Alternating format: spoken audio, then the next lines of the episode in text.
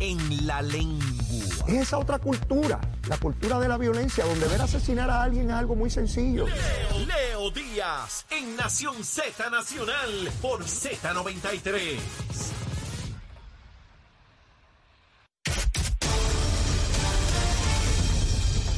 Buenos días Puerto Rico, soy Emanuel Pacheco Rivera informando para Nación Z Nacional en los titulares. El Departamento del Trabajo y Recursos Humanos rechazó que se aplique en Puerto Rico el salario mínimo semanal que el Departamento del Trabajo Federal propuso para los empleados exentos en la isla, según una carta suscrita por el secretario Gabriel Maldonado y enviada este martes a la agencia federal. En otras noticias, aunque el Departamento de Energía Federal ha sostenido conversaciones con los 10 desarrolladores privados de la primera ronda de proyectos solares a gran escala en Puerto Rico, con miras a ofrecerle financiamiento para la construcción de las obras, el jefe de la oficina del programa de préstamos advirtió que la expectativa es que en el futuro los proponentes recurran a capital privado. Por último, tras culminar una investigación preliminar, la División de Integridad Pública y Asuntos del Contralor del Departamento de Justicia no recomendó designar un fiscal especial independiente para el alcalde de Trujillo Alto, Pedro Rodríguez González, por presuntos patrones de hostigamiento sexual y represalias dirigidas hacia una agente de la Policía Municipal. Hasta aquí los titulares, les informó Emanuel Pacheco Rivera. Yo les espero en mi próxima intervención aquí en Nación Z Nacional, que usted sintoniza a través de la emisora nacional de la salsa Z93. Estás con Nación Z Nacional por el Habla Música y Z93.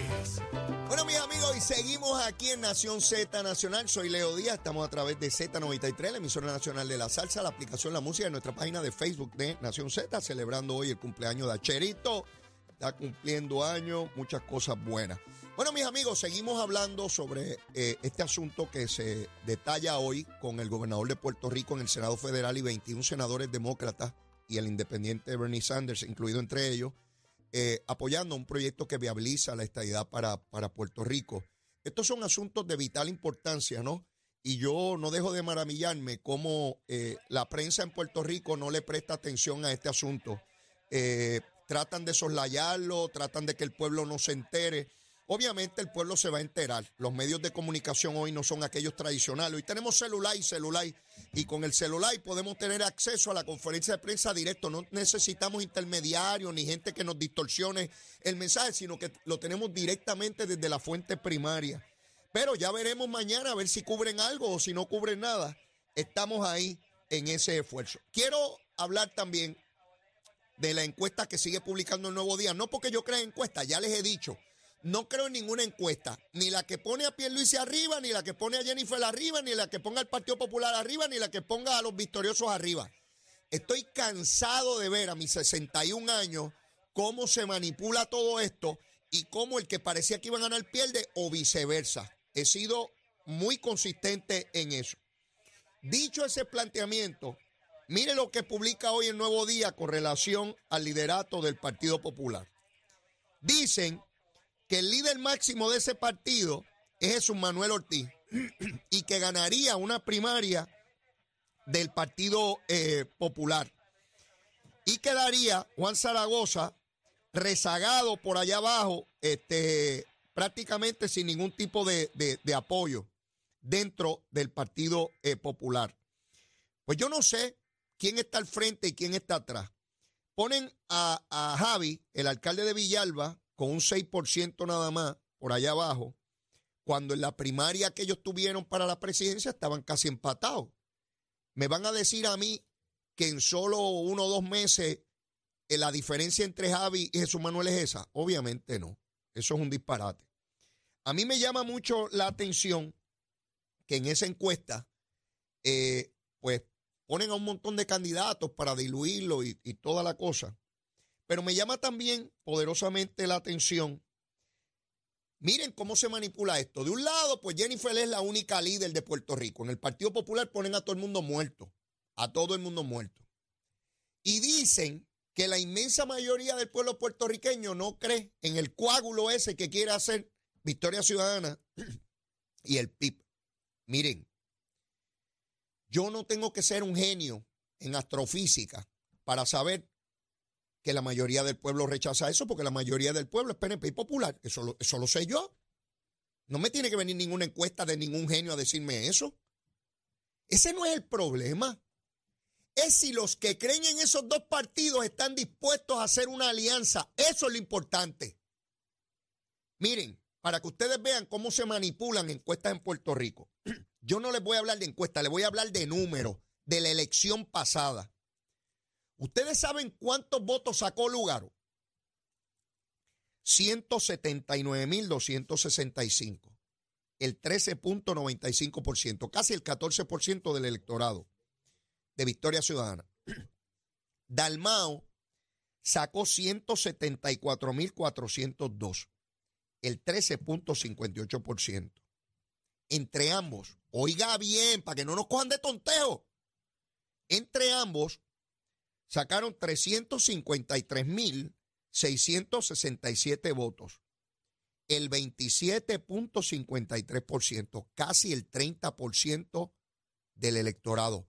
¿Escucharon? Casi el 30% del electorado votó por dos partidos independentistas. Para que no nos cojan de tontejo. Para que no nos cojan de tontejo. Díganme ustedes si esa masa electoral es importante o no. Para que el nuevo día me esté diciendo a mí que me olvide de eso, porque la mayoría del pueblo no cree en eso. La mayoría no cree, pero un grupo sustancial, nada más y nada menos que casi el 30% sí. Y el 30% puede decidir una elección en Puerto Rico. Seguro que sí. Sea quien sean los candidatos del PIB, del Partido Popular o del PNP. ¿Cómo van a venir a soslayar con titulares eh, eh, que vienen a manipular la opinión pública? Eso no es una encuesta seria, eso es una chabacanería. Que la mayoría del pueblo eh, no apoya eh, la alianza? Pues claro, si es que la mayoría del pueblo no es independentista, pero casi el 30% votó por dos partidos independentistas. Ah, si ese resultado de la pasada elección es distinto ahora,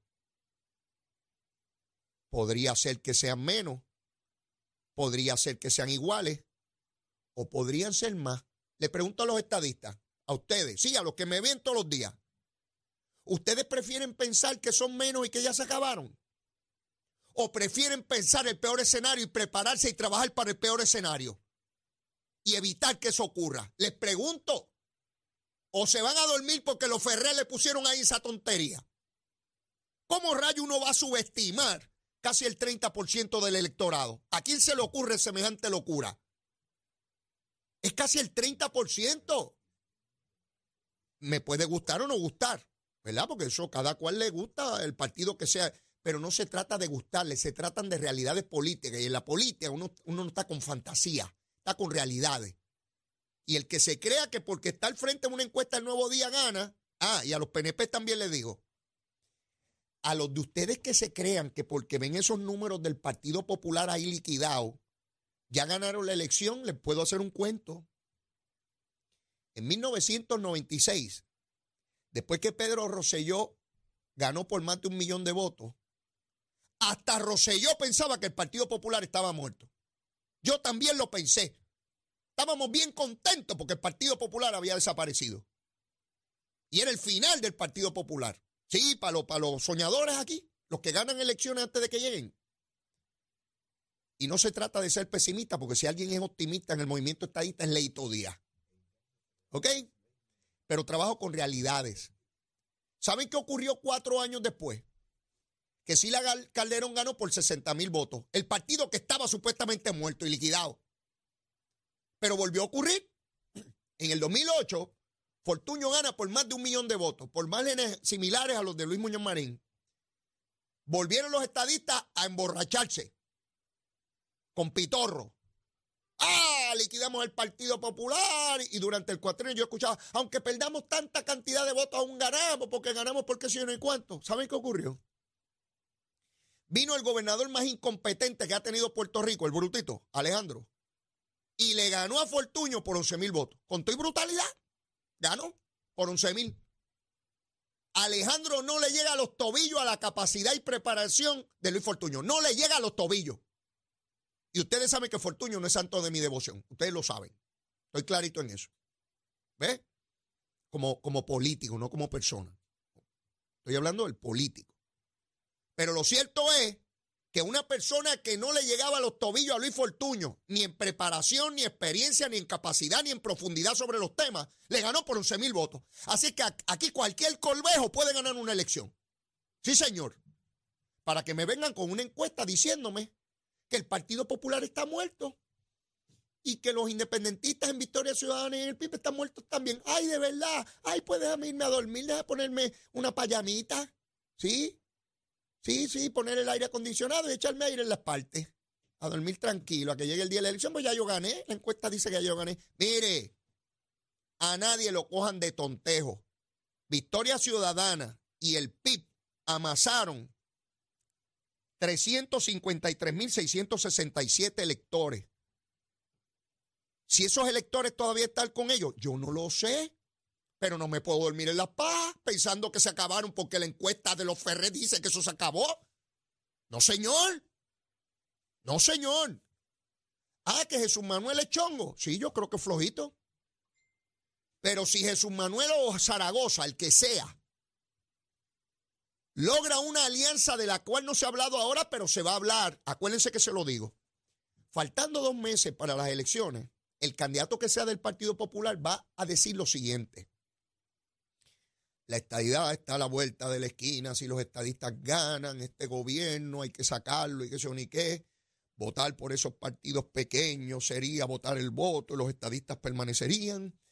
La única opción es el Partido Popular, aunque usted no crea en el ELA, pero por lo menos detener a los estadistas y toda la cosa. Eso le hicieron a Roselló en el 2004 o se olvidaron de eso. Y si esos 353 mil, una masa de ellos importante, decisiva, votan con el candidato del Partido Popular, no porque sea la gran cosa, ni porque va a arreglar a Puerto Rico para detener al movimiento estadista. Pues lo detienen. Así de sencillo es. Y después no me vengan con llorantina por ahí cuando ando por. ¡Ay, Leo! ¿Por qué perdimos? Bendita. Bueno, porque dormidos en las pajetas. Sí, no, no, no, no, no. Aquí hay que andar a ojo avisor. Hay que correr asustado, hay que organizarse, hay que mover el electorado, no por encuesta. El que lee esas encuestas hoy diga, ay, ya ganó Jesús Manuel la candidatura. Jesús Manuel, el cuento de la tortuga y la liebre, no te duermas con Zaragoza porque te puedes levantar como se levantó Batia, porque Batia se, se, acostó pensando que la encuesta del nuevo día lo ponía con unos márgenes tremendos. A tres meses, no a un año, a tres meses de la primaria. ¿Y qué hizo el jíbaro de, Isabela? Charlie Delgado Altieri. Le salió al frente por un, pero por un enrollo. Le dio una pela a Batia. ¿Quién era más talentoso? ¿Quién estaba mejor preparado? ¿Quién tenía mejor conocimiento gubernamental y experiencia? Batia, pero por mucho. ¿Quién ganó? El menos preparado, pero fue el que le llamó la atención al electorado. ¿Ven que una cosa no tiene que ver con otra? Decía Pedro Rosselló sobre el tango cambalache que da igual un burro que un gran profesor. En la democracia puede ser que gane el burro y no el gran profesor. Así es, ese fue el que me cayó bien, este es mi pana y será un becerro, pero yo voto por el becerro porque es mi becerro. Y el otro, pues será inteligente que yo no qué, pero yo no me llevo con él. Yo lo vi en la Cámara de Representantes, eligiendo becerros allí. Y yo decía, pero ven acá, pues si ese es un, si ese aparato lo que tiene son dos mosquitos muertos y una lagartija en la cabeza, ¿cómo va a presidir esa comisión si él no entiende nada de lo que dice ahí? Pero ¿saben qué? Como votó con el presidente de turno, ese presidente a su vez lo gratifica dándole una gran comisión, aunque sea un becerro o una becerra, porque hay que ser inclusivo. Así es la democracia, mis queridos amigos. Y, hay becerros PNP, hay becerros populares, hay becerros independentistas, hay becerros de dignidad y victoriosos y dignidosos. O sea, hay becerros en todas partes, ¿sabes? Están, bien distribuidos. Esto es como el arca de Noé, de cada especie hay dos paros para que se reproduzcan. Se lo he dicho mil veces. Así que este asunto de que fulano es mejor candidato porque está mejor preparado, mire si aquí en nuestra gran democracia se ha demostrado, por preparado y capacitado no. La gente vota por distintas cosas, entre ellas que es mi, mi pana o cómo yo evito que fulano gane. Voy a votar por este no porque yo lo quiera, es que evita que este otro llegue para vetarlo, para impedirlo. Así que nuevamente yo felicito a todos a esos que creen que esta encuesta lo decidió todo, fantástico, sigan durmiendo ahí. Ya yo he visto tantas veces y tantas inconsistencias, Rosselló iba a ganar en el 2004 a rayo por una barbaridad y no llegó por 3 mil votos. Ah, que pueden decir que hubo pibazo y que sí o ni que sí, pero la elección fue tan trancada, tan cerrada, que dio espacio a eso. Porque si gana por 40 mil, no había espacio de pibazo, ¿verdad que no? Pero como se trancó la elección, que se supone que hubiese sido ampliamente abierta, pues se liquidó la, la centella. ¿Ves? Así funcionan las cositas. Así funcionan las cositas. Así que, ya ven ahí, Jesús Manuel está en la carrera, supuestamente al frente, está detrás Zaragoza. Eh, Zaragoza va a seguir ahí, fajado, a ver cuántos votos saca. Eh, y entonces el nuevo día dice que Jennifer es la única que vale, que en el PNP todos los demás no valen nada, que en el Partido Popular ninguno vale nada, que son flojísimos todos y que son una porquería también, y que la alianza tampoco sirve. Quieren que la nena de ellos salga porque la nena de ellos le va a producir mucho dinero. Estamos claros, ¿saben? Todos ustedes saben que esa es la verdad. Y el liderato político que me está escuchando, que no se atreven a decir esto, porque entonces el nuevo día le mete siete primeras planas y te hacen pedazos. Sí, porque esa es la ventaja. Yo quisiera tener un periódico, porque el que tiene el periódico, cuando la agarra contra alguien, le mete cinco primeras planas diciendo que es un pillo y que fuentes de entero crédito dicen que es un ladrón, y hasta la familia dice, ¿será verdad que este muchacho se metió a pillo? Sí, así funciona esto. No te tienen que asesinar, eso es la dictadura. En nuestro sistema te destruyen tu reputación. Entonces andas por la calle, la gente entiende que tú eres un perro. ¿Sí? Porque, la gente dice y el periódico dice. Así funciona la cosita, ¿sabes? Al que quieran destruirlo, lo destruyen. En la radio, en la televisión, en la prensa escrita, donde quiera. Ya yo sé cómo funciona esto y me lo dicen ellos mismos. Y me lo dice gente de medio. No, hay que hacer esto y hay que hacerlo. Mire, yo estaba ahí. Yo conozco esta gusanga. Sí, leí todos días diciendo cómo se hace la morcilla. Sí, porque es buena ver la morcilla y picantita sabrosita, pero para hacer la morcilla hay que, usted sabe dónde sale la morcilla, ¿verdad? De dentro del puerco, y usted sabe lo que tenía el puerco ahí dentro, ¿verdad? Y hay que lavarlo, dicen que quede que limpio, ¿verdad? Sí, yo le estoy explicando cómo se hace la morcilla y lo sabe todo el liderato de Puerto Rico, de todos los partidos que me están escuchando ahora mismo. Porque muchos me escuchan aquí, incluyendo analistas que después están repitiendo lo que yo digo por la mañana. Miren, canto de vago, hagan su propio análisis, no estén copiando lo que yo digo. Me llama gente y me dice, mira, fulano está diciendo lo mismo que tú dijiste esta mañana. Vemos un vago y no crea que porque es analista inteligente. Otro pájaro más que tienen ahí diciendo tonterías. Bueno, ayer le designaron un fiscal especial independiente. Ah, y a las nueve voy a tener a Gabriel Rodríguez Aguiló, pero por teléfono, porque está en la capital federal, precisamente en el anuncio que les dije sobre este proyecto que se está radicando por 21 senadores federales sobre el estatus de Puerto Rico. Luego que concluya la conversación con Gabriel, voy a tener al licenciado Luis Dávila Pernas, Ustedes saben que es el director de PRAFA, que ha sido instrumental en lograr este esfuerzo en el Senado Federal y quiero tener sus impresiones también. Recuerden que allá es una hora para atrás, así que allá es más tempranito. Pero ya ellos están despiertos, ya me escribieron y ya están por ahí eh, que, van a entrar a las nueve. Ayer la oficina, el panel de FEI, le radicó eh, un FEI al alcalde de Arecibo porque supuestamente tiene una compañía de unos vehículos que le alquilaba el Departamento de Educación y, no hizo los arreglos pertinentes que requiere la ley y continuó con los trámites. El que se le radique un FEI a un funcionario no quiere decir inevitablemente que se le va a radicar cargos. Eso no funciona así. Lo que ha hecho el panel es que ha sido un, fiscal, o varios, no sé, en este caso, que evalúan la prueba y determinan si se radica o no se radica. Y ya escucho al, al, al alcalde Arecibo diciendo que es una fabricación. Pues si no ha cometido delito, no ha cometido delito. ya tan sencillo como eso. En una ocasión a él se le hizo otro señalamiento y no llegó a ningún lugar. La oficina del fiscal especial independiente hace evaluaciones y en unos casos radica y en unos no radica. Y hay fiscales que han determinado que, no hay caso y ya se archiva. Pero tan pronto el FEI ah, eh, se radica un FEI, todos, PNP populares o hasta lo de Victoria que es una fabricación. ¿Sabe? Pues si es una fabricación, usted lo va a demostrar. Usted va a ver, mire, esto fue así. Así que eso es un embuste que usted está radicando fiscal ahí en los méritos. No debería de estar explicando públicamente tonterías. Sin embargo, el Departamento de Justicia relevó al alcalde de Trujillo Alto sobre el caso de hostigamiento que le señalaba un oficial de la Policía Municipal.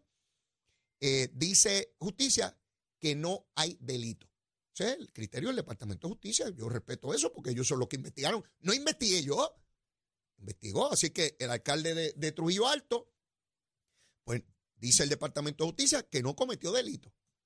Unos casos prosperarán en justicia, se referirán al, al panel, el panel evalúa, si entiende que no hay caso lo rechaza, si entiende que hay pruebas, pues envía a un fiscal, el fiscal investiga y si el fiscal cree, esa es la última etapa, si el fiscal cree que hay caso, lo radica, si cree que no hay caso, lo archiva. Ese es el proceso. Eh, y entonces están que si las fabricaciones y las tonterías, y lejos de ir a, los méritos de, la cosa, ¿no? Siguen con este asunto. Ahí está Tatito con una nueva folloneta. Este Tatito terrible. Quiere crear, déjeme ver cómo es que se llama, eh, el Departamento del Tesoro. Y quiere agrupar un montón de entidades de gobierno y hacerla una y qué sé yo qué cara. Ya el secretario de Hacienda le dijo, mire, no puedo hacer eso, tiene hasta problemas constitucionales. Y entonces Tatito le respondió al estilo de él, que parece un elefante en una cristalería, y le dijo que no sabe nada, que es un bruto, que el que sabe es él y toda la cosa. Tatito está desesperado. Y yo lo entiendo. Fíjense cómo al comienzo del cuatrenio, tanto él como eh, José Luis Dalmao, el primer año, estoy hablando del 2021, se hablaba de ellos con mucha proyección y que al, haber alcanzado la presidencia de los cuerpos políticos o legislativos, tenían muchas probabilidades de convertirse en candidatos a comisionado residente o a gobernador. Mire dónde acabaron, para que ustedes vean cómo es el ejercicio del poder. Dalmao acabó eh, nuevamente para ser senador, lo que es él hoy. Después de tanta cosa, volver al Senado por acumulación. Y Tatito quedó reducido al barrio Iguillar y el Expreso. Allí, allí está peleando con, con otro peleón con Carlitos López, acabó de candidato a alcalde de un pueblo, que ni siquiera es un pueblo, digo, con el respeto y Dorado, un hermoso pueblo, eh, pero quedó en eso. Aquel gran líder de la Cámara con mucha proyección, y él lo sabe. Y yo sé que Tatito está frustrado, lo sabe. Y sabe cómo lo detestan en el Partido Popular. Y cuando uso esa palabra no es en términos personales, ¿verdad? Es como político, los mismos populares lo detestan. Basta hablar con la gente popular en la calle, en amistades mías, gente que conozco, y me hablan de Tatito con desprecio. Es más, me hablan de Tatito peor que de algunos líderes del PNP. Porque molesta cuando tú tienes a alguien de tu propia institución que hace cosas que tú entiendes que laceran, que dañan, que perjudican al partido y eso es lo que ha hecho Tatito. Ante su desesperación empieza a hacer planteamientos que le atraigan prensa. Pero en este caso, prensa negativa. Porque aunque él apruebe eso en la Cámara porque tiene allí el poder de presupuesto y coge un montón de tontejos que tiene allí que hacer lo que él dice, eso no va para ningún lado. Y en todo caso, si pasara en el Senado, el gobernador lo va a vetar. Así es que eso es eh, relincho de caballo capao. Usted sabe lo que es capar, ¿verdad? Le quitan al caballo los asuntos. Pues el caballo ve la yegua al otro lado. Y se puede sonreír con ella, pero más nada. Está capado. Pues lo que le pasa a Tatito son relinchos de caballo capado. Está capado, Tatito. No puede hacer nada. Sí, no tiene asunto. Así de sencillo es esta cosa. Así que toda esta discusión no va a parar en nada. Esto es una folloneta más de esas que yo les hablo a ustedes. Por otra parte, se le está pidiendo al Senado que apruebe la reforma contributiva o las enmiendas contributivas que aprobó la Cámara. Yo no sé qué va a hacer Zaragoza con eso. Usted sabe que Zaragoza ya no goza. Y, yo no sé, alguna, alguna cosa se, inventará. Eh, más tarde quiero hablarle de la declaración de culpabilidad de Francia Acevedo Ceballos. Esta es la ayudante de María Milagro Charbonier. Esta joven mujer se, se arriesga a cuatro años de cárcel que está pidiendo la fiscalía, la defensa está pidiendo dos años. En cualquiera de los dos casos tiene que pasar tiempo en cárcel. Muy duro esto, muy duro esto. Esta es la persona que se alega que le pagaba el dinero a María Milagro Charbonnier porque le aumentaron el salario para que le diera dinero a Charbonnier y a su esposo. Pues se declaró culpable y va a ir presa. Pueden ser dos, Pueden ser cuatro, pero tiene que pagar vida en cárcel. Eh, esta es la misma que María Milagro Chamonel dice que es como su hija. Pues María, tu hija va a ir presa. lamentablemente. Tengo que ir a una pausa y ya a las 9 debe estar por ahí Gabriel Rodríguez Aguiló para desde Washington, D.C. decirnos qué ocurrirá hoy en el Senado Federal relacionado al estatus de Puerto Rico, aquí en Z93. Llévatela, Chero. Buenos días, Puerto Rico. Soy Emanuel Pacheco Rivera con el informe sobre el tránsito. Continúa el tapón en la gran mayoría de las carreteras principales del área metropolitana, como es el caso de la autopista José de Diego, desde el área de Bucanán hasta la salida hacia el Expreso Las Américas, así como la carretera número 2 en el cruce de la Virgencita y en Candelaria en Toa Baja. Además, más adelante entre Santa Rosa y Caparra, así como algunos tramos de la PR5, la 167 y la 199 en Bayamón. Además, la avenida Lomas Verdes entre la American Military Academy y la avenida Ramírez de Arellano, la 165 entre Cataño y Guaynabo en la intersección con la PR22, el expreso Valdeoriotti de Castro desde la confluencia con la ruta 66 hasta el área del aeropuerto y más adelante cerca de la entrada al túnel Minillas en Santurce. También la avenida 65 de Infantería en Carolina y el expreso de Trujillo en dirección a Río Piedras, la 176, 177 y la 199 en Cupey y la autopista Luisa Ferré entre Montelledra y la zona del Centro Médico en Río Piedras y más al sur en Caguas y la 30 de la colindancia de Junco Sigurabo hasta la intersección con la 52 y la número 1. Hasta aquí el informe del tránsito. Ahora pasamos al informe del tiempo. Para hoy, miércoles 8 de noviembre, el Servicio Nacional de Meteorología pronostica otro día muy nublado y lluvioso para el archipiélago. Se esperan lluvias en la mañana para el este y en la tarde aguaceros y tormentas eléctricas para todo Puerto Rico, por lo que se esperan inundaciones repentinas. Hoy los vientos se mantienen generalmente del este de 5 a 8 millas por hora con algunas ráfagas de hasta 20 millas por hora y las temperaturas máximas estarán en los bajos 80 grados en las zonas montañosas y los bajos 90 grados en las zonas urbanas y costeras con los índices de calor en los altos 90 grados. Hasta aquí el tiempo les informó Emanuel Pacheco Rivera. Yo les espero en mi próxima intervención aquí en Nación Z Nacional, que usted sintoniza a través de la emisora nacional de la salsa Z93.